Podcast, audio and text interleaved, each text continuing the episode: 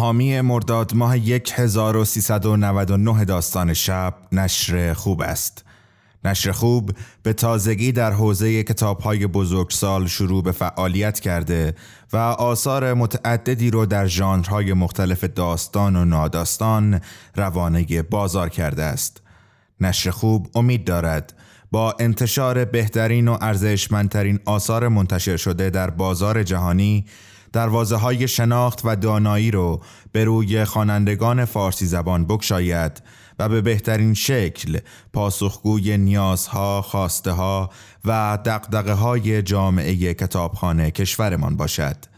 لطفاً به سایت نشر خوب به نشانی www.khoobb.com مراجعه فرمایید و با آشنایی با عناوین منتشر شده این نشر کتاب های این نشر رو به صورت الکترونیکی خریداری کنید.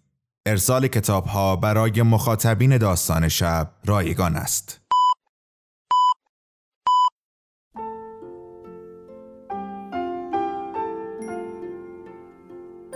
به موجب این سند شش دانگ صدای معصوم بماند برای وارثان داستان شب که در گذر سالها خواهد ماند. ارادتمند داستان شب.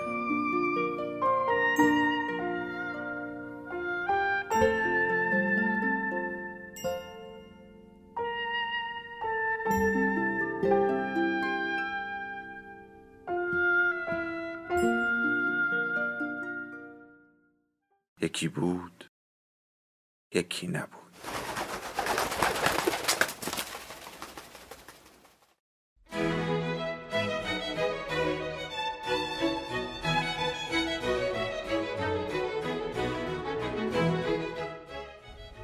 فرهنگ عامه‌ای برای نسل من ما قبل تاریخ مرحله متأخر سرمایه داری در 1949 به دنیا آمدم.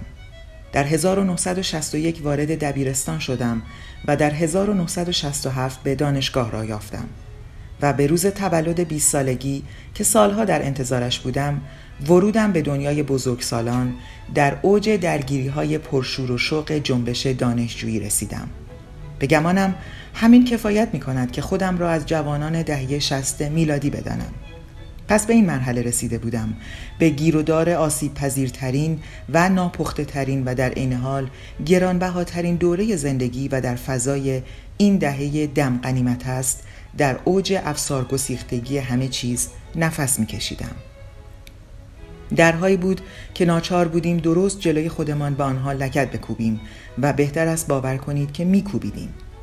جیم موریسون بیتل ها و باب دیلون روی صفحه های آهنگ برای زندگی ما با تمام قوا فریاد میکشیدند. دهه شست وجه ممیزی خاصی داشت. حالا با نگاهی به گذشته این حرف بدیهی به نظر می رسد اما حتی در بهبوهه آن هم همین عقیده را داشتم. با این حال اگر از من خصوصیات بیشتری می‌خواستید و می‌گفتید مشخصات دهه شست را تعیین کنم به تتپته میافتادم و جز پاسخی پیش پا افتاده نداشتم. ما تنها تماشاگر بودیم و با کف دستهای خیس عرق سخت مجذوب فیلمی هیجان انگیز. فقط پس از اینکه چراغهای سالن روشن می‌شد و ما غرق هیجان بودیم معلوم می‌شد سرخوشی و هیجانی که در درونمان جاری شده خالی از هر معنایی است. شاید مانعی در کار بود که نمیگذاشت درس ارزشمندی از اینها بگیریم. نمی‌دانم. هنوز از آن دوره چندان فاصله نگرفتم که بتوانم بگویم. درباره زمانی که در آن زیستم لاف نمی‌زنم. تلاشم این است که بگویم از زندگی در آن دوران چه احساسی به ما دست می‌داد و اینکه واقعا خصوصیت خاصی در برداشت اما شک دارم بتوانم آن دوران را درست بررسی کنم و ویژگی خارق العادهش را نشان دهم اگر اینها را بررسی می کردم این چیزها گیرم می آمد. نیروی جنبشی و انرژی آن زمان و بارقه عظیم نوید آینده و بیش از همه احساس خشمی اجتناب ناپذیر درست مثل اینکه تلسکوپ را وارونه دستت بگیری قهرمانیگری و شرارت سرخوشی و سرخوردگی شهادت طلبی و خیانتکاری مطالعات عمیق و سطحی سکوت و زبان آوری. کسانی که زمانه را به ملال آورترین وجهی مشخص می کنند بیشک همه در این دوره بودند. همه دوره ها این مشخصات را دارند. زمان حاضر دارد و آینده هم خواهد داشت. اما در زمان ما اگر این اصطلاح مبالغ آمیز را به کار ببریم اینها پررنگتر بود و در عمل می توانستی با آنها بیاویزی. حقیقتا در قفسه ردیف شده بود درست جلوی چشمان ما. امروزه اگر بخواهی به حقیقت چیزی برسی همیشه کلی اضافات پیچ در پیچ همراه آن است. تبلیغ پنهانی کپونهای تخفیف مشکوک کارت های اعتباری خرید که می‌دانید باید دورش بیاندازید اما نگهشان میدارید. انتخاب هایی که پیش از آن که بفهمید چه اتفاقی میافتد به شما تحمیل می شود اما در زمان ما هیچ کس سه جلد کتاب راهنمای نامفهوم را جلوی شما نمیگذاشت. هرچه بود آن را به دست می گرفتیم و یک راست می بردیم خانه مثل بچه نوزادی که او را از شیرخارگاه تحویل بگیری و بغلش کنی. همه چیز صاف و ساده بود. در آن زمان علت و معلول دوستان قدیم بودند.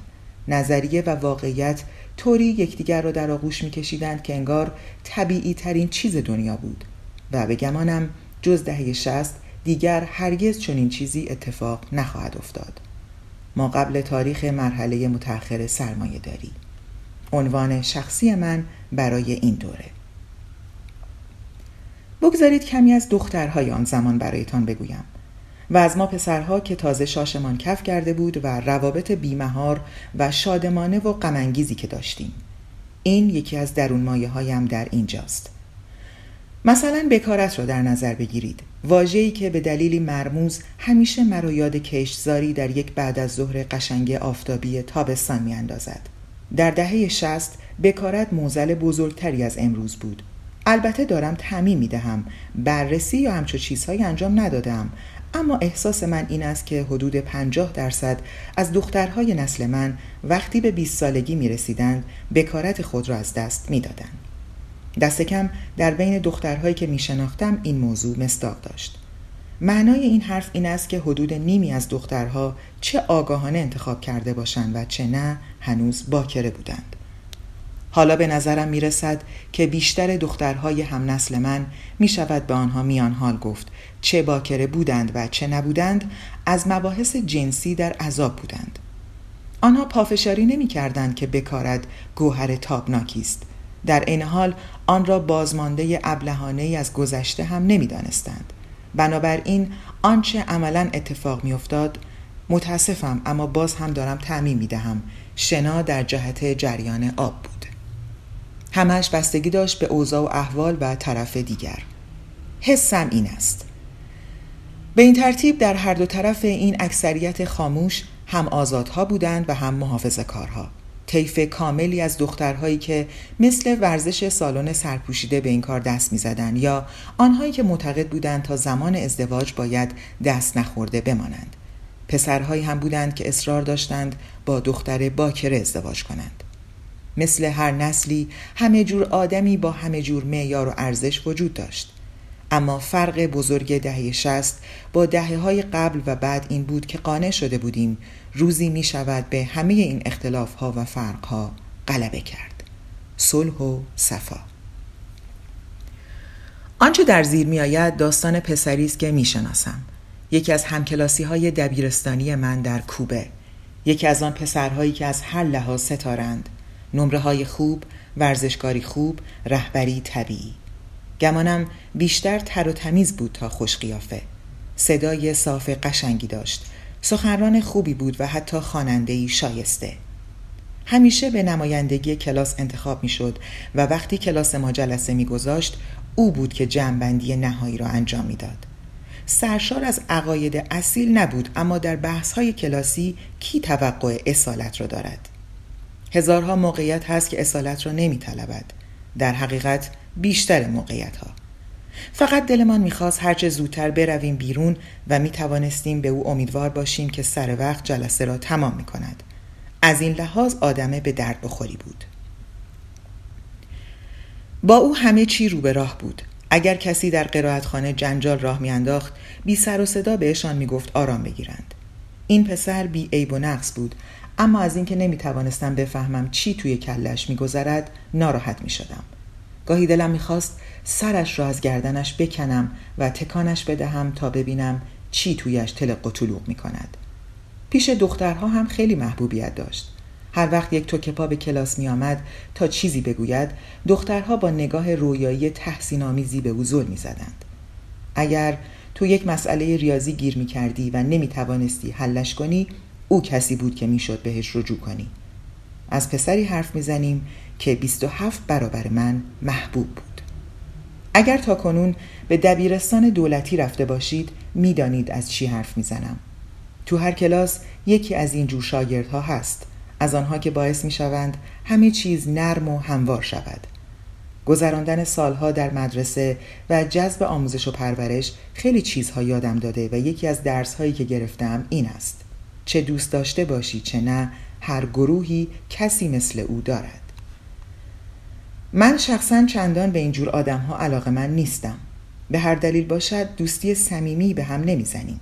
بیشتر به آدم های غیر کامل و به یادماندنی تر مایلم. پس با این آدم خاص هرچند یک سالی هم کلاس بودیم هرگز رفاقت نداشتیم. اولین بار که با هم گفتگوی نسبتا شایسته ای داشتیم پس از فارغ و تحصیلیمان از دبیرستان بود. در تعطیلات تابستانی پس از اولین سال دانشجویی. از غذا به یک آموزشگاه رانندگی رفته بودیم و چند بار آنجا با هم گپ زدیم. وقتی به انتظار نوبت نشسته بودیم فنجانی چای با هم نوشیدیم. آموزشگاه رانندگی ملال آورترین جای روی زمین است و اگر در چنین جایی چهره آشنایی ببینی به آن میچسبی. یادم نمیاد از چی حرف می‌زدیم اما می‌دانم به هر حال تاثیر زیادی رویم نگذاشت. چیز دیگری که ازش یادم میآید دوست دخترش بود. دختره در کلاس دیگری درس می‌خواند و یکی از آن دخترهای توپل مپل بود.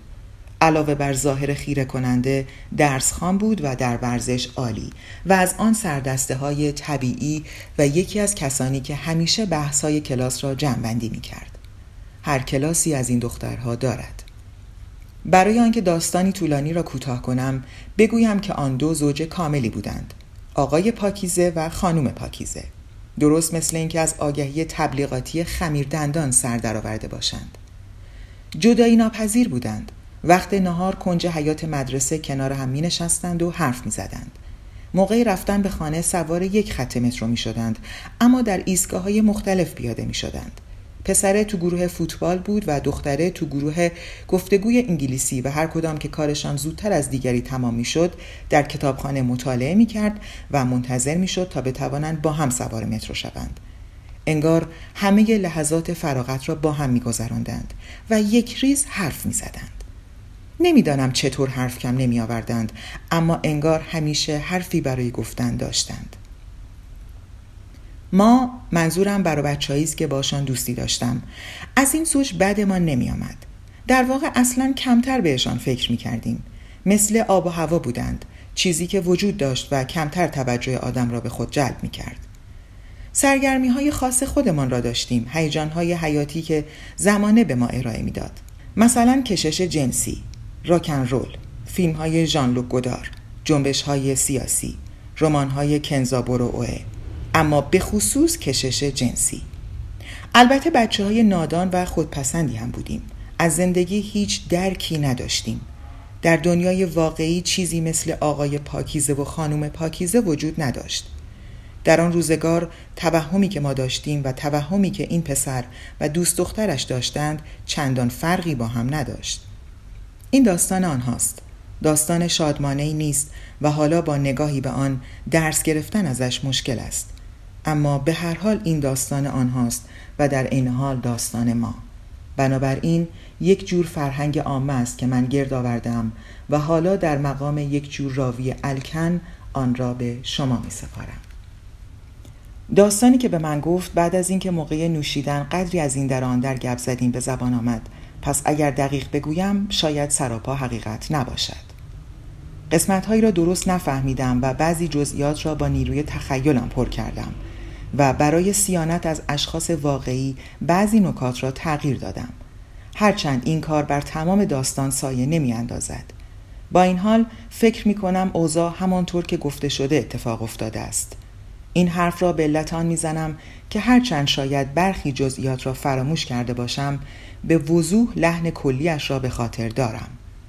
وقتی به داستان کسی گوش می دهی و بعد سعی می کنی آن را بنویسی لحن مهمترین چیز است. به لحن داستان درست برس آن وقت داستانی حقیقی در دست داری.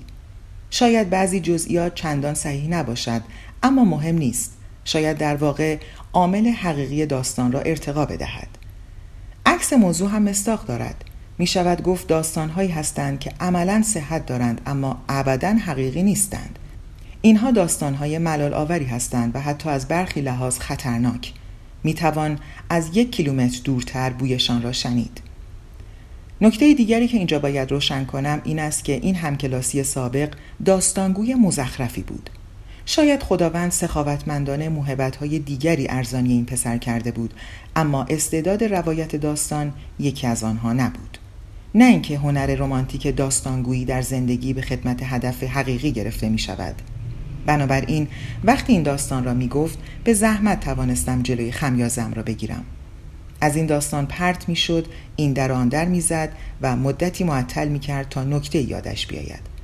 قسمتی از داستانش را به دست می گرفت مدتی با سگرمه های تو هم درنگ می کرد و وقتی قانع می شد خوب به دستش آورده نکات را یکی یکی روی میز ردیف می کرد اما بیشتر وقتها نظم و توالی آن غلط بود. بنابراین من به عنوان رمان نویس اگر مخالفتی ندارید متخصص داستان ترتیب قسمت ها را به هم زدم و با دقت آنها را به هم چسباندم. تا به آنچه امیدوارم روایت منسجمی باشد شکل بدهم. از غذای روزگار ما دوتا در لوکا شهری در ایتالیای مرکزی به هم برخوردیم. در آن زمان آپارتمانی در روم اجاره کرده بودم. زنم مجبور بود به ژاپن برگردد. بنابراین من داشتم یکه و تنها کاهلانه از سفری در قطار لذت می بردم که اول از ونیز به ورونا می رفت و بعد مانتوا و پیزا با توقفی بین راه در لوکا. دومین بار آنجا رفته بودم. لوکا شهر خلوت و دلچسبی است و رستوران معرکه‌ای در حومه شهر هست که خوراک‌های قارچه خوشمزه‌ای میپزد. او برای کاری تجاری آمده بود لوکا و از غذا گذرمان به یک هتل افتاده بود چه دنیای کوچکی. آن شب شام را در رستورانی با هم خوردیم. هر دو تنها سفر می کردیم و حوصلهمان سر رفته بود. هرچه محسنتر شوی تنهایی سفر کردن ملال آورتر می شود وقتی جوانی موضوع فرق دارد. چه تنها باشی چه نباشی سفر محشر است. اما پیرتر که بشوی لذتش کمتر است. فقط یکی دو روز اول کیف دارد بعد از این مناظر ملالآور می شود و صدای مردم آزارنده راه گریزی نیست چون اگر چشمها را به روی اینها ببندی هزار جور خاطره ناخوشایند بهت هجوم می آورد. غذا خوردن در رستوران کار پرزحمتی است و خودت را می‌بینی که در انتظار ترامواهایی که انگار هیچ وقت نمی‌رسند دم به دم به ساعتت نگاه می‌کنی سعی در فهمیدن زبانی بیگانه برایت دردناک می شود. به همین دلیل وقتی همدیگر را دیدیم درست مثل زمانی که در آموزشگاه رانندگی به هم برخورده بودیم نفس راحتی کشیدیم. پشت میزی کنار بخاری نشستیم و یک بطری شراب قرمز گران قیمت و یک دوره کامل غذای قارچ سفارش دادیم. پیش غذای قارچ، ماکارونی قارچ و قارچ سرخ کرده. معلوم شد صاحب یک شرکت مبل سازی است که به اروپا مبل صادر می کند و برای یک سفر خرید به اروپا آمده. می‌شد گفت کسب و کارش رونق دارد. دربارهش لاف نزد یا قیافه نگرفت. کارت تجاریش را که دستم داد گفت مدیر یک شرکت کوچک است اما پیدا بود بهش بد نگذشته. لباسهاش، طرز صحبتش، ادا و اطفارش خلاصه همه چیز این را نشان می‌داد. معلوم بود به طرز خوشایندی از موفقیت های خودش خبر دارد و با آن راحت است. به من گفت همه رمان هایم را خوانده و اضافه کرد طرز تفکر و هدفها خیلی با هم فرق دارد اما فکر می کنم داستان گفتن برای دیگران کار محشری است. این حرف با معنایی بود. به حرفش اضافه کرد البته اگر بتوانی داستان را درست بگویی. اول بیشتر از آنچه در ایتالیا روی ما تأثیر گذاشته بود حرف زدیم چطور قطارها هرگز به موقع نمی رسند و چطور مردم به غذا اهمیت می دهند. دقیقا یادم نمیآید چطور به این موضوع رسیدیم اما به بطری دوم شراب که رسیدیم بنا کرد به گفتن این داستان و من گوش می‌دادم و علامتهای مقتضی نشان می‌دادم یعنی دارم حرفش را دنبال می کنم. به نظرم مدتها می‌خواست با کسی درد دل کند اما بنا به دلایلی نتوانسته بود. اگر در رستوران کوچولوی قشنگی در شهر کوچکی از ایتالیای مرکزی کنار آتش ننشسته بودیم و نمنمک کولتیبونوی ملایم 1983 را نمی نوشیدیم جدا شک دارم داستانش را برایم تعریف می کرد. اما آخرش تعریف کرد. بنا کرد به گفتن. همیشه خیال می کردم آدم کسل کننده ای هستم. از آن قماش آدم ها نبودم که خودم را از قید و بند خلاص کنم و خوش بگذرانم انگار همیشه مرزی دورو برم حس می کردم و با تمام قوا می کوشیدم یک قدم آن برتر از خط نگذارم. انگار تو یک بزرگراه خوش ساخت می رفتم و علائمی در آن بود که خروجی را نشانم می‌داد و هشدار می‌داد پیچی در پیش است که نباید از آن بروم. با خودم می گفتم رهنمودها را دنبال کن تا زندگی به خیر بگذرد. مردم تحسینم می کردند که از مقررات پیروی می کنم و بچه که بودم مطمئن بودم همه مثل من رفتار می کنند. اما خیلی زود فهمیدم موضوع این نیست. لیوان شرابش را جلوی نور آتش گرفت و مدتی به آن زل زد. زندگی من از این لحاظ دست کم در مراحل اول نرم و راحت پیش رفت. اما نمی‌دانستم زندگیم چه معنایی می‌دهد و هرچه سنم بالا می‌رفت این فکر مبهم قوت می گرفت. از زندگی چه می‌خواستم؟ هیچی به ذهنم نمی رسید. خودت که میدانی در ریاضیات خوب بودم همینطور در انگلیسی و در ورزش پدر و مادرم همیشه تحسینم می‌کردند معلم ها همیشه می‌گفتند کارم عالی است و می‌دانستم بی درد سر می‌توانم وارد دانشکده خوبی بشوم اما اصلا نمی‌دانستم هدفم چیه و می‌خواهم در آینده چه کاره بشوم. تا به دانشگاه نرسیده بودم سردرگم بودم. باید رشته حقوق را انتخاب می‌کردم یا مهندسی یا پزشکی. می‌دانستم خوب از پس هر کدامشان برمیآیم اما هیچ کدامشان برایم هیجان نداشت. بنابراین به توصیه پدر و مادر و معلم ها رفتم و وارد دانشکده حقوق دانشگاه توکیو شدم. واقعا اصلا راهنمایی نداشتم. فقط همه می‌گفتند این بهترین انتخاب است جرعه دیگری نوشید دوست دخترم تو دبیرستان یادت هست؟ اسمش یادم آمد و گفتم فوجی ساوا را می‌گویی؟ کاملا مطمئن نبودم درست باشد ولی بود سری پایین آورد آره یوشیکو فوجی ساوا روابطم با او حسنه بود خیلی دوستش داشتم و از بودن با او و از هر دری حرف زدن خوشم می آمد. از همه احساسهایم با او حرف می زدم و او می فهمید. همراهش همه جا می توانستم بروم. معرکه بود. منظورم این است که پیش از او دوستی نداشتم که بتوانم با او از ته دل حرف بزنم. او و یوشیکو یک جان در دو قالب بودند. تقریبا بیشیله پیله بود که گذشتهشان چقدر شبیه هم است. همانطور که گفتم هر دوشان جذاب، زرنگ و سرکرده مادرزاد بودند. ستاره های درخشان کلاس هر دوشان از خانواده های مرفه بودند با پدر مادرهایی که با هم نمی ساختند. هر دو مادرهایی داشتند مسنتر از پدرشان و پدرهاشان معشوقه داشتند و تا می توانستند از خانه دوری می کردند. پدر و مادرشان از ترس حرف مردم از هم جدا نشده بودند پس مادرشان صاحب اختیار همه چیز بود و انتظار داشت بچهش در هر کاری که می کند سرآمد باشد او و یوشیکو هر دو خیلی محبوب بودند اما هیچ کدام دوست واقعی نداشتند نمی‌دانستند چرا شاید علتش این بود که آدمهای معمولی و ناکامل همیشه به آدمهای ناکامل دیگر دوستی می کنند. به هر حال هر دوشان همیشه تنها و همیشه قدری عصبی بودند. به هر ترتیب به هم چسبیدند و بنا کردند با هم بیرون رفتند. هر روز با هم نهار میخوردند و از مدرسه پیاده می‌رفتند خانه. همه اوقات فراغت را با هم به گپ و گفت میگذراندند.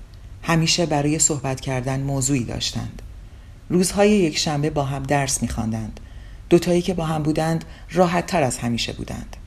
هر کدام دقیقا می‌دانست آن دیگری چه احساسی دارد.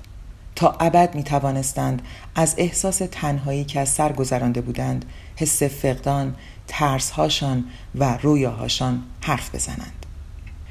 هفته یک بار در یکی از اتاقهای خانه های یکیشان با هم ور می رفتند. آن هم نصف نیمه. خلوت کردن مشکل نبود چون پدرشان همیشه می‌رفت و مادرشان نصف وقت خانه بود. خانه هاشان عملا خالی بود. پس از آن پشت میز تحریر می نشستن و درس می خواندند. دختر لبه دامنش را مرتب می کرد و می گفت بسه چرا حالا درس نخوانیم؟ نمره های هر دوشان مثل هم بود بنابراین درس خواندن را به صورت بازی و رقابت در می آوردند تا ببینند کدامشان مثلا می توانند مسائل ریاضی را زودتر حل کنند. مطالعه هرگز باری به دوششان نبود. به صورت طبیعت ثانویشان درآمده بود. به من گفت برایشان خیلی تفریح داشت. شاید فکر کنی احمقانه است اما واقعا از درس خواندن کیف می کردیم. شاید فقط آدمهایی مثل ما بفهمند چقدر لذت داشت. اما پسره از نوع رابطهشان خوشحال نبود. اینجا چیزی مفقود بود. به عبارت دیگر همخوابگی طبیعی. خودش اینطور توضیح می‌داد. یکی شدن از لحاظ جسمی. گفت حس می کردم ناچاریم قدم بعدی را برداریم. خیال می کردم اگر این کار را بکنیم روابطمان آزادتر می شود و بهتر یکدیگر را درک می کنیم. برای من این گام بعدی کاملا طبیعی بود. اما او موضوع را طور دیگری می‌دید با دهان بسته به فهمی نفهمی سر بالا میانداخت به آرامی توضیح می‌داد من خیلی دوستت دارم اما می‌خواهم تا زمان ازدواج باکره بمانم. هرچه پسر زور می‌زد قانعش کند به خرجش نمی‌رفت. می‌گفت دوستت دارم بی برو برگرد اما اینها دو تا چیز متفاوت است نمی‌خواهم فکرم را عوض کنم متاسفم اما باید با آن کنار بیایی. اگر راست راستی دوستم داری این کار را می‌کنی. به من گفت وقتی تلقی او اینطور بود من هم به ناچار به خواستش احترام گذاشتم. اگر او دلش می‌خواست زندگیش را اینطور سر کند از نظر من جای حرف و حدیث باقی نمیماند. برای من فرقی نمی‌کرد که دختر باکره باشد یا نه. اگر ازدواج می‌کردم و می‌دیدم زنم باکره نیست اهمیت نمی‌دادم. من نه خیلی افراتیم نه از آن دست آدم های رویایی یا رامانتیک اما چندان محافظه کار هم نیستم. گمانم بیشتر واقعبین باشم. بکارت یک دختر مشکل چندان بزرگی نیست. خیلی مهمتر است که زوجی واقعا یکدیگر را بشناسند. اما این فقط عقیده من است و به هیچ وجه قصد ندارم آن را به دیگران تحمیل کنم. او دیدگاه خودش را درباره چگونگی زندگی خودش داشت. بنابراین ناچار بودم پوزخند بزنم و تحمل کنم و به ملامسه از روی لباس اکتفا کنم. مطمئنم می‌توانی تصور کنی همچه حالی چه الزاماتی دارد. گفتم بله می‌توانم تصور کنم. خودم خاطراتی شبیه این دارم. صورتش کمی سرخ شد و لبخند زد. چندان هم بد نبود. سوء تفاهم نشود اما چون هرگز قدمی پیش نرفتیم هیچ وقت احساس آرامش نداشتم. همیشه در نیمه راه می ایستادیم چیزی که من می‌خواستم با او بودن بود بدون اینکه چیزی بین ما قرار گیرد. تصرف او بود و تصرف شدن خودم. نشانه ای لازم داشتم که آن را ثابت کنم. البته میل جنسی در این موضوع دخیل بود اما عامل عمده نبود. از حس یگانه بودن جسمی حرف می‌زنم. هرگز از حس یگانگی با کسی برخوردار نبودم. همیشه تنها بودم همیشه احساس تنش داشتم. پشت دیواری گیر کرده بودم. امیدوار بودم زمانی که یگانه شویم دیوارم فرو بریزد و بفهمم کی هستم. خیشتنی که فقط گوشه چشم مبهمی به آن دارم. پرسیدم ولی درست نشد؟ گفت نه نشد. و مدتی به کنده های سوزان بخاری زل زد. چشمهایش به نحو غریبی تار بود. هیچ وقت درست نشد. جدا به فکر ازدواج با دختره بود و همین را بهش گفت. به او گفته بود بعد از اینکه از دانشکده فارغ و تحصیل شدیم فوری ازدواج می‌کنیم. حتی قبل از آن می‌توانیم رسما نامزد شویم. حرفهای او دختر را خوشحال کرد و لبخند جذابی تحویلش داد. در عین حال لبخندش نشانه از خستگی آدمی پخته تر را داشت که به عقاید جوانی خام گوش می‌دهد. گفت نمی‌توانم با تو ازدواج کنم. می‌خواهم با کسی ازدواج کنم که چند سال از من بزرگتر است و تو هم با کسی ازدواج می‌کنی چند سال کوچکتر از خودت. رسم این است. زنها زودتر از مردها به پختگی می‌رسند و زودتر پیر می‌شوند. تو هنوز هیچی از این دنیا نمیدانی. حتی اگر بعد از تمام شدن دانشکده ازدواج کنیم کار درست نمی شود هرگز مثل حالا شادکام نمی‌شویم. البته که دوستت دارم. هرگز کس دیگری را دوست نداشتم. اما اینها دو چیز مختلف است. اینها دو چیز مختلف است. ورد زبانش بود. هنوز تو دبیرستانیم و در خانه پدر و مادر زندگی کرده ایم. اما دنیای بیرون اینجوری نیست. دنیای بزرگی است و باید برای زندگی تویش آماده باشیم. می‌فهمید دختر منظورش چیست. در قیاس با پسرهای همسن و سالش پایش در زمین سفت بود. اگر کس دیگری این نکته را می گفت شاید موافقت می کرد اما این تعمیم دادن تجریدی نبود. داشتن از زندگی او حرف می زدند. به دختره گفت من که سر در نمی آورم خیلی عاشقتم. می‌خواهم با هم یگانه شویم. هیچ چیزی برایم روشنتر یا مهمتر از این نیست. عین خیالم نیست که مطابق با واقعیت نباشد. برای اینکه خیلی دوستت دارم. دختر باز هم سری جنباند. انگار بخواهد بگوید این موضوع به حساب نمی آید موهای پسر را نوازش کرد و گفت نمی‌دانم هر کداممان از عشق چی می‌دانیم. عشق ما هرگز محک نخورده. هرگز مسئولیتی به عهده نگرفته ایم. هنوز بچه ایم. پسر نتوانست چیزی بگوید. از اینکه نتوانسته بود دیوار دور خودش را بشکند خیلی غمگین شد. تا آن وقت آن دیوار را همیشه حامی خود می‌دانست. صدی بود که راهش را میبست. موجی از ناتوانی در برش گرفت. با خود گفت دیگر کاری از من ساخته نیست. این دیوار زخیم تا ابد محاصرم کرده و هرگز نمی‌گذارد از آن بیرون بروم. در باقی زندگی ملالآور بی هدفم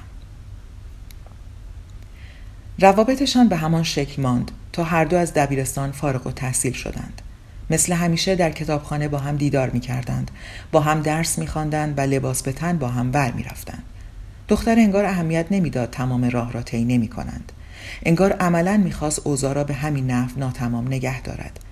همه خیال می‌کردند آقای پاکیزه و خانم پاکیزه هر دو از مواهب ساده جوانی برخوردار می‌شوند اما پسره همچنان با احساسات لاینحلش درگیر بود در بهار 1967 پسره وارد دانشگاه توکیو شد و دختره به یک دانشکده زنانه در کوبه رفت. بی برو برگرد دانشکده درجه یکی بود اما با نمره هایی که داشت می توانست جای خیلی بهتری را انتخاب کند و حتی اگر دلش می‌خواست به دانشگاه توکیو برود. اما فکر نمی کرد لازم باشد و در کنکور شرکت نکرد. توضیح داد دلم نمی‌خواهد درس خاصی بخوانم یا وارد وزارت مالیه بشوم. من دخترم با تو فرق دارم تو بلند پروازی اما من می‌خواهم فراغت داشته باشم و چهار سال بعدی را خوش بگذرانم بعد از ازدواج دیگر همچو فرصتی دست نمی‌دهد. پسر از ته دل ناامید شد. امیدوار بود هر دو بروند توکیو و روابطشان را از سر بگیرند. از او خواهش کرد بیاید پیشش اما دختره باز فقط سر بالا انداخت. در تعطیلات تابستان پس از سال اول دانشگاه پسره به توکیو برگشت و آن دو هر روز با هم قرار گذاشتند. این همان تابستانی است که من و او در آموزشگاه رانندگی به هم برخورده بودیم. دختره همه چیز را از سر گرفت و باز مثل گذشته به معانقه ادامه دادند. اما پسر حس می کرد چیزی در رابطهشان در حال تغییر است. واقعیت چون کرمی ساکت و سامت بینشان می خزید. در ظاهر انگار تغییر چندانی نکرده بودند.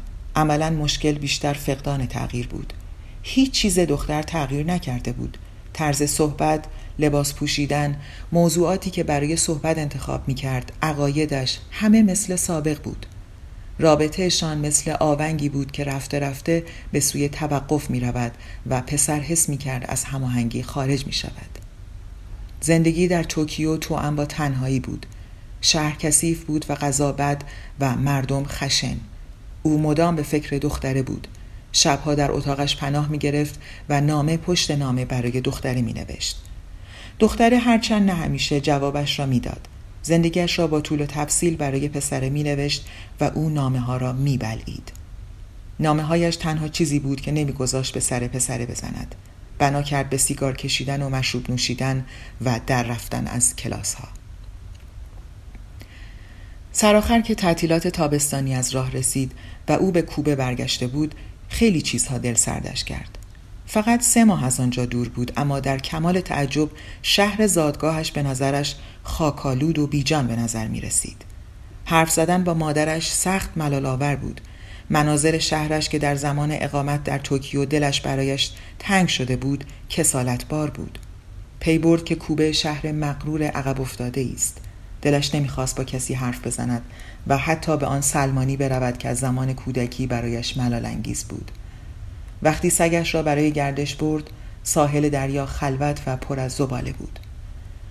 شاید خیال کنید دیدار با یوشیکو جوان را به هیجان می آورد اما نه. هر بار که خدا نگهدار می گفتند اون به خانه برمیگشت و به فکر فرو می رفت. هنوز دوستش داشت اینکه مسلم بود اما کافی نبود. حس می کرد باید دست به کاری بزند. شاید عشق مدتی در جوش و خروش باشد اما تا ابد که دوام نمی آورد اگر دست به کاری جدی نزنیم رابطه ما به بنبست می رسد و عشق را در خود خفه می کند روزی تصمیم گرفت موضوع هماغوشی را که از گفتگویشان کنار گذاشته بودند باز هم مطرح کند. با خود گفت این آخرین باری است که به میانش می‌کشم. به دختر گفت این سه ماه در توکیو مدام به فکرت بودم.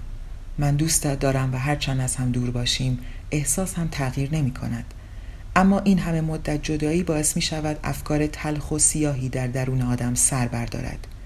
شاید این حرف را نفهمی اما آدم تنها که شد ضعیف می شود هرگز به عمرم این همه احساس تنهایی نکرده بودم. هولناک است. بنابراین چیزی می خواهم که ما را به هم نزدیکتر کند. می خواهم مطمئن شوم که به هم وابسته ایم ولو اینکه از هم جدا باشیم. اما دختر حرفش را رد کرد. آهی کشید و به ملایمت او را بوسید. گفت متاسفم اما بکارتم را از دست نمی دهم اینها دو تا چیز مختلفند. هر کاری برایت می کنم جز این یکی. اگر دوستم داری لطفا دیگر این حرف را نزن. او باز هم پیشنهاد ازدواج داد. دختر گفت بعضی از دخترهای همکلاس من تا به حال نامزد کردند. در واقع فقط دوتا. اما نامزدهاشان کسب و کاری دارند. برای نامزدی شغل داشتن لازم است. ازدواج مسئولیت دارد. مستقل می‌شوی و یک آدم دیگر را به زندگیت راه می‌دهی. اگر مسئولیت قبول نکنی به هیچ جا نمی‌رسی. پسر گفت من می‌توانم مسئولیت قبول کنم. گوش بده می‌روم یک دانشگاه عالی و نمره های درسم هم عالی است. می‌توانم بعدا در هر شرکت یا اداره دولتی که بخواهم کار گیر بیارم. هر شرکتی را که دلت خواست اسم بر تا من در صدر استخدامی هاش قرار بگیرم. اگر اراده کنم هر کاری از من برمیآید. پس مشکل چیه؟ دختر چشمهایش را بست. به پشتی صندلی اتومبیل تکیه داد و مدت زمانی چیزی نگفت. بعد به حرف آمد. می ترسم صورتش را با دستهایش پوشاند و بنای گریه را گذاشت. خیلی خیلی می ترسم زندگی ترسناک است. چند سال دیگر مجبورم وارد دنیای واقعی بشوم و همین مرا به وحشت می اندازد. آخر چرا نمی‌فهمی؟ چرا سعی نمی کنی از احساساتم سر در بیاوری؟ چرا اینجوری عذابم می دهی؟ پسر تنگ در آغوشش گرفت. تا من هستم لازم نیست از چیزی بترسی. من هم می ترسم تقریبا مثل تو اما اگر با تو باشم نمی ترسم. تا وقتی با هم باشیم جایی برای ترسیدن وجود ندارد. دختر باز سر بالا انداخت. تو نمی‌فهمی. من مثل تو نیستم زنم. هیچ حالیت نیست. بیهوده بود که باز چیزی بگوید. دختر زمان درازی گریه کرد و گریهش که بند آمد این حرف عجیب را به زبان آورد. اگر از هم جدا شدیم می‌خواهم بدانی همیشه به یادت خواهم بود. حقیقت دارد هرگز فراموشت نمی کنم چون واقعا دوستت دارم. تو اولین کسی هستی که دوستش داشتم و فقط با تو بودن خوشحالم می کند خودت هم میدانی. اما اینها دو تا چیز مختلفند. همچنان که به کنده های سوزان بخاری زل زده بود گفت در آن موقع به فکرم نرسید منظورش از این حرف چیست. پیشخدمت غذای اصلی ما را آورد و چند کنده دیگر روی آتش گذاشت. کنده ها جرق جرق کرد. زوج میان سال میز بغلی ما مانده بودند که چه دسری سفارش دهند. چیزی که گفت مثل معما بود. بعد از اینکه رسیدم خانه خیلی به حرفش فکر کردم اما هیچ نتوانستم از حرفش سر درآورم. می‌فهمی منظورش چی بود؟ خب به نظرم منظورش این بود که تا زمان ازدواج باکره بماند و بعد که ازدواج کرد دیگر دلیلی برای باکرگی نیست.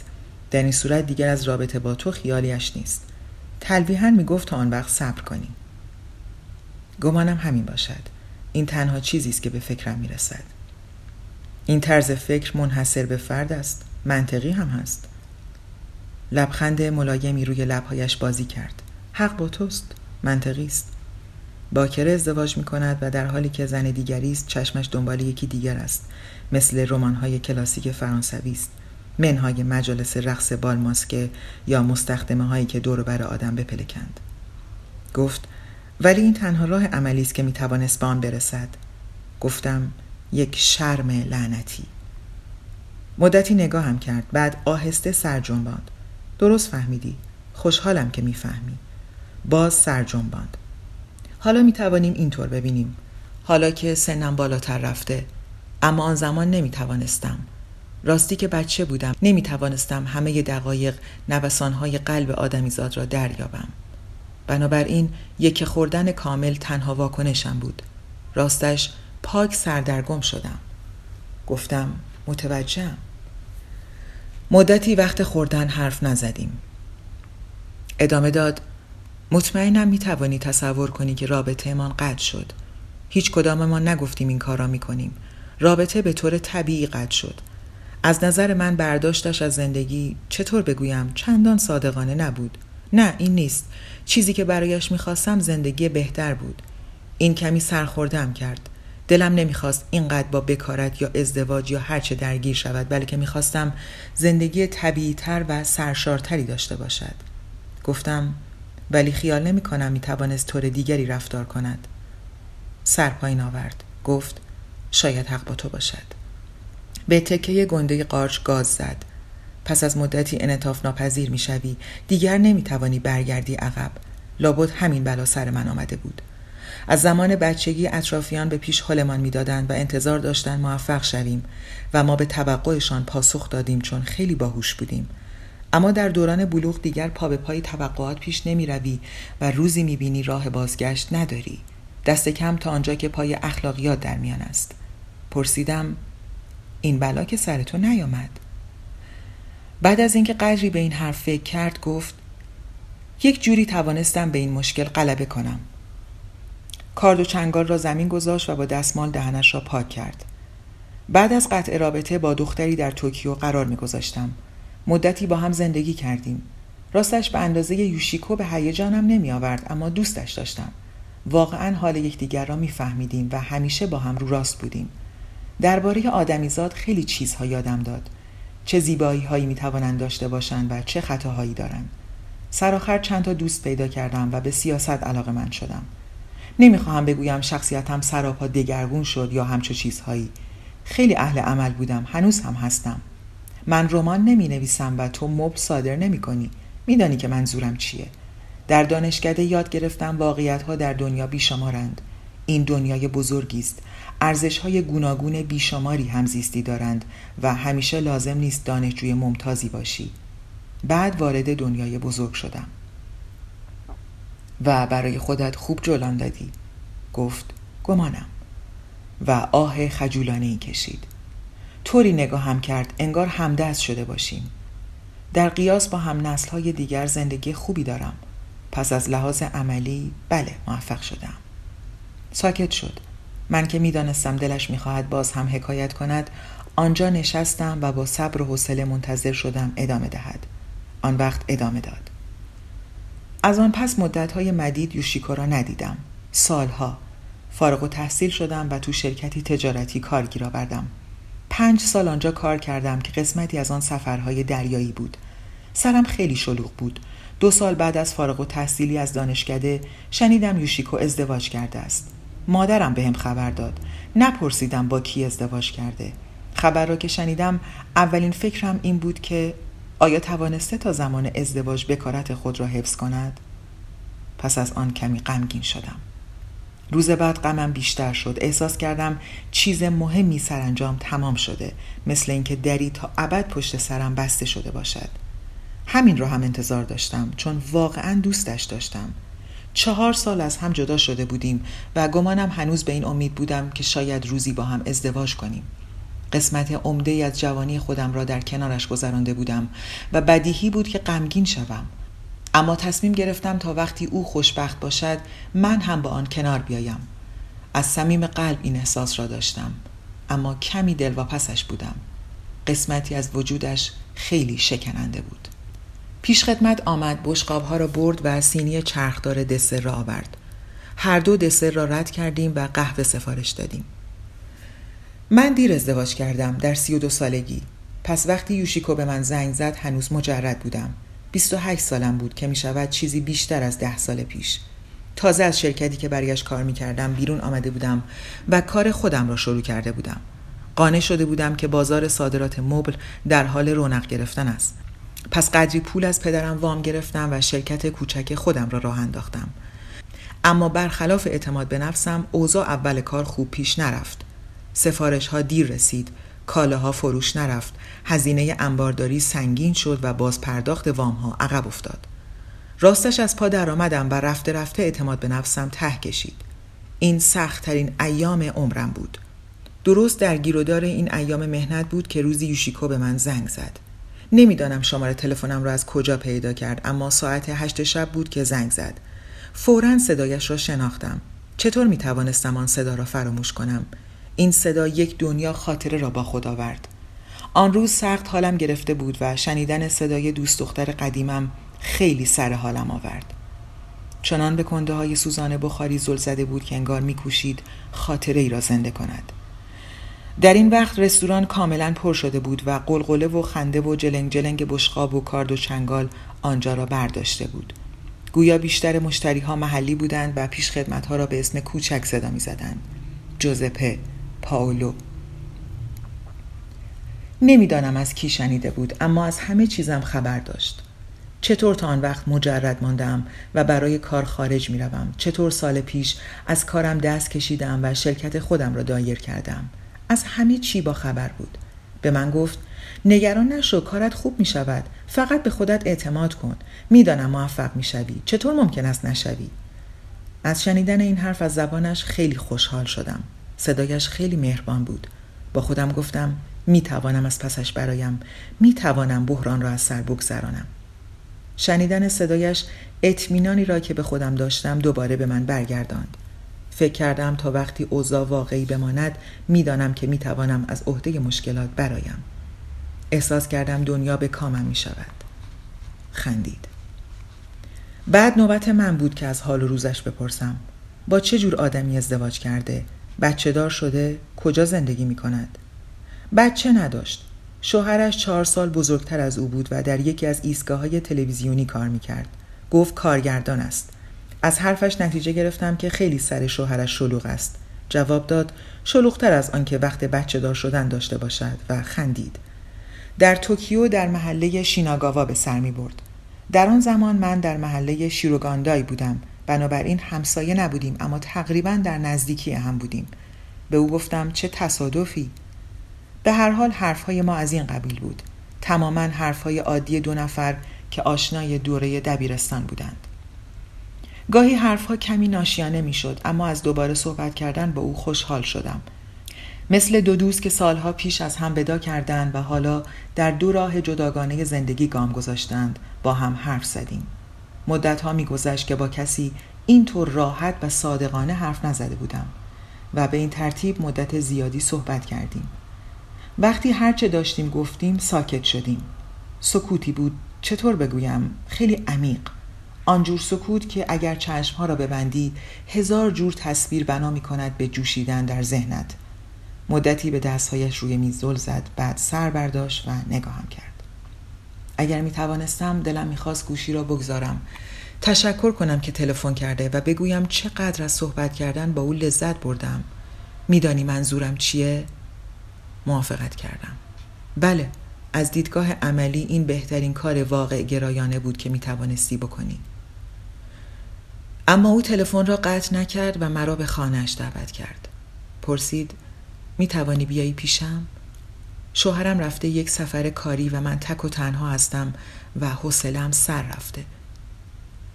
نمی‌دانستم چه بگویم پس سکوت کردم. او هم همینطور. مدتی این سکوت ادامه پیدا کرد و بعد این حرف را زد. گفت قولی را که بهت دادم فراموش نکردم. اول نفهمید زن چه می‌گوید بعد همهش یادش آمد. قول او که موکول شده بود به بعد از ازدواجش. هرگز آن را جدی نگرفته بود و آن را حرفی علکی دانسته بود که در لحظه آشفتگی از زبانش لغزیده. اما از جانب زن این حرف ناشی از آشفتگی نبود. قولی بود معتبر قراردادی محکم که خودش بسته بود. چند لحظه مغزش از کار افتاد و نمی‌دانست چه کند.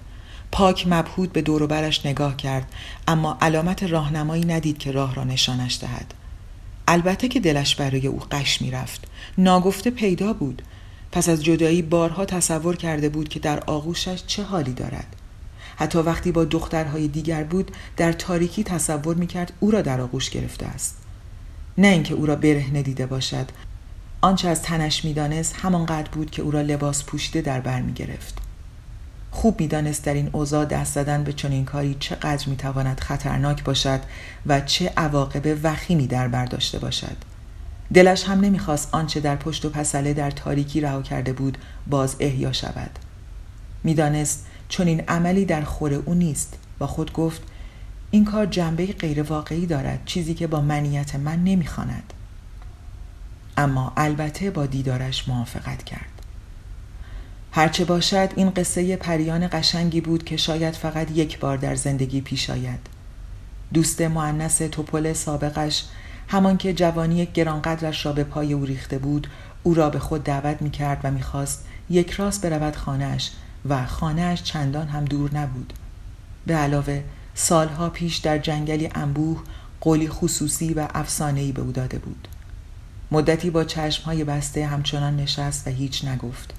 انگار قدرت تکلم را از دست داده باشد. زن پرسید هنوز گوشی دستته؟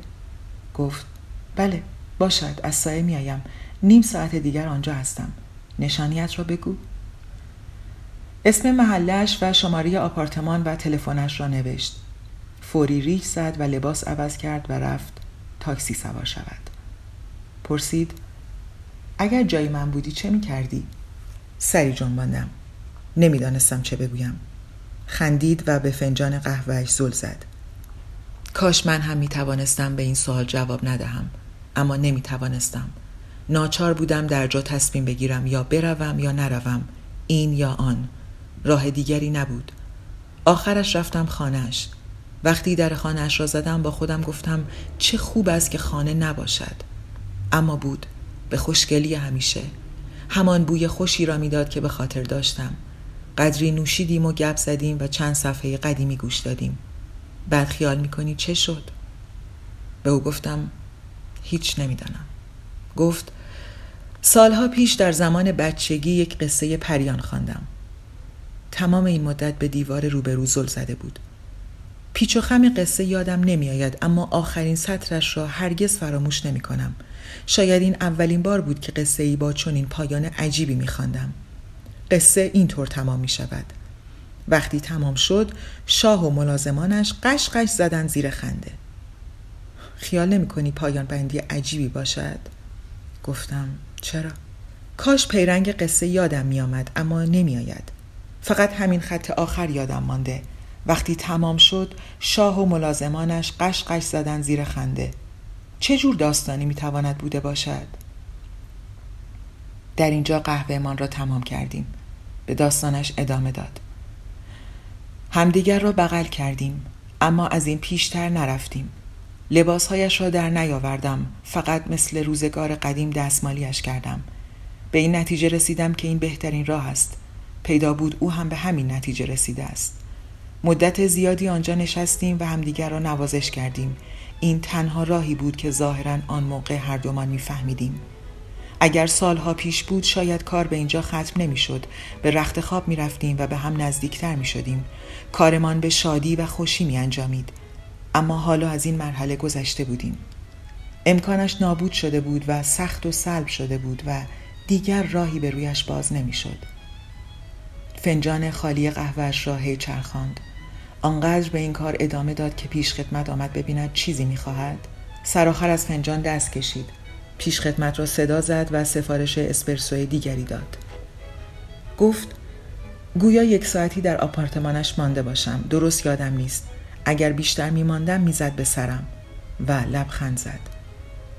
از او ودا کردم و رفتم. این آخرین وداع ما بود. من می‌دانستم و او هم می‌دانست. آخرین نگاهی که به او انداختم دستها را چلیپا کرده و در درگاهی ایستاده بود. انگار می‌خواست چیزی بگوید اما نگفت. لازم نبود آن را به صدای بلند بگوید. می‌دانستم می‌خواهد چه بگوید. احساس خلع می کردم احساس پوکی. صداها عجیب به نظر می رسید و همه چیز تغییر شکل داده بود. ما تو مبهود سرگردان بودم و فکر می کردم زندگیم چه بی هدف است. دلم می‌خواست برگردم به خانهاش بروم و او را از آن خود کنم. اما نتوانستم. راهی نبود که بتوانم. چشمها را بست و سر جنباند. اسپرسوی دوم خود را نوشید. گفتن این حرف دست پاچم می کند اما آن شب کاری را کردم که نباید. اولین و شاید آخرین بارم بود. مدت زیادی به فنجان قهوهم زل زدم و فکر کردم چقدر از خود متشکر بودم. دلم می‌خواست این فکر را برایش توضیح بدهم اما به نظر نتوانستم. خندید. وقتی با این لحن می‌گویم انگار اتفاقی است که برای یکی دیگر افتاده. مدتی غرق فکر ساکت شد. من هم چیزی نگفتم. سرآخر گفت وقتی تمام شد شاه و ملازمانش قش قش زدن زیر خنده. هر وقت یاد این دیدار آخر میافتم همیشه این جمله به ذهنم می‌رسد. انگار یک واکنش شرطی است. به نظر می رسد وضع خیلی غمانگیز همیشه عنصری از مزحکه در بردارد. همانطور که در ابتدا گفتم از آنچه گفتم نمی شود درسی اخلاقی گرفت. اما این واقعا اتفاقی است که برای او افتاد. اتفاقی که برای همه ما افتاد. به همین دلیل وقتی داستانش را برایم گفت خندم نیامد. حالا هم نمی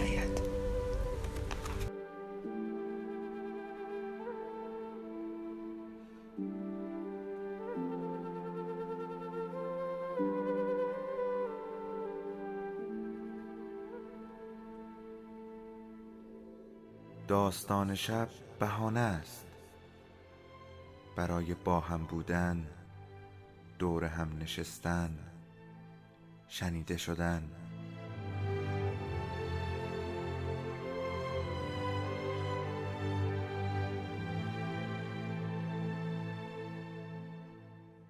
صدای افسانه ها رو میشنویم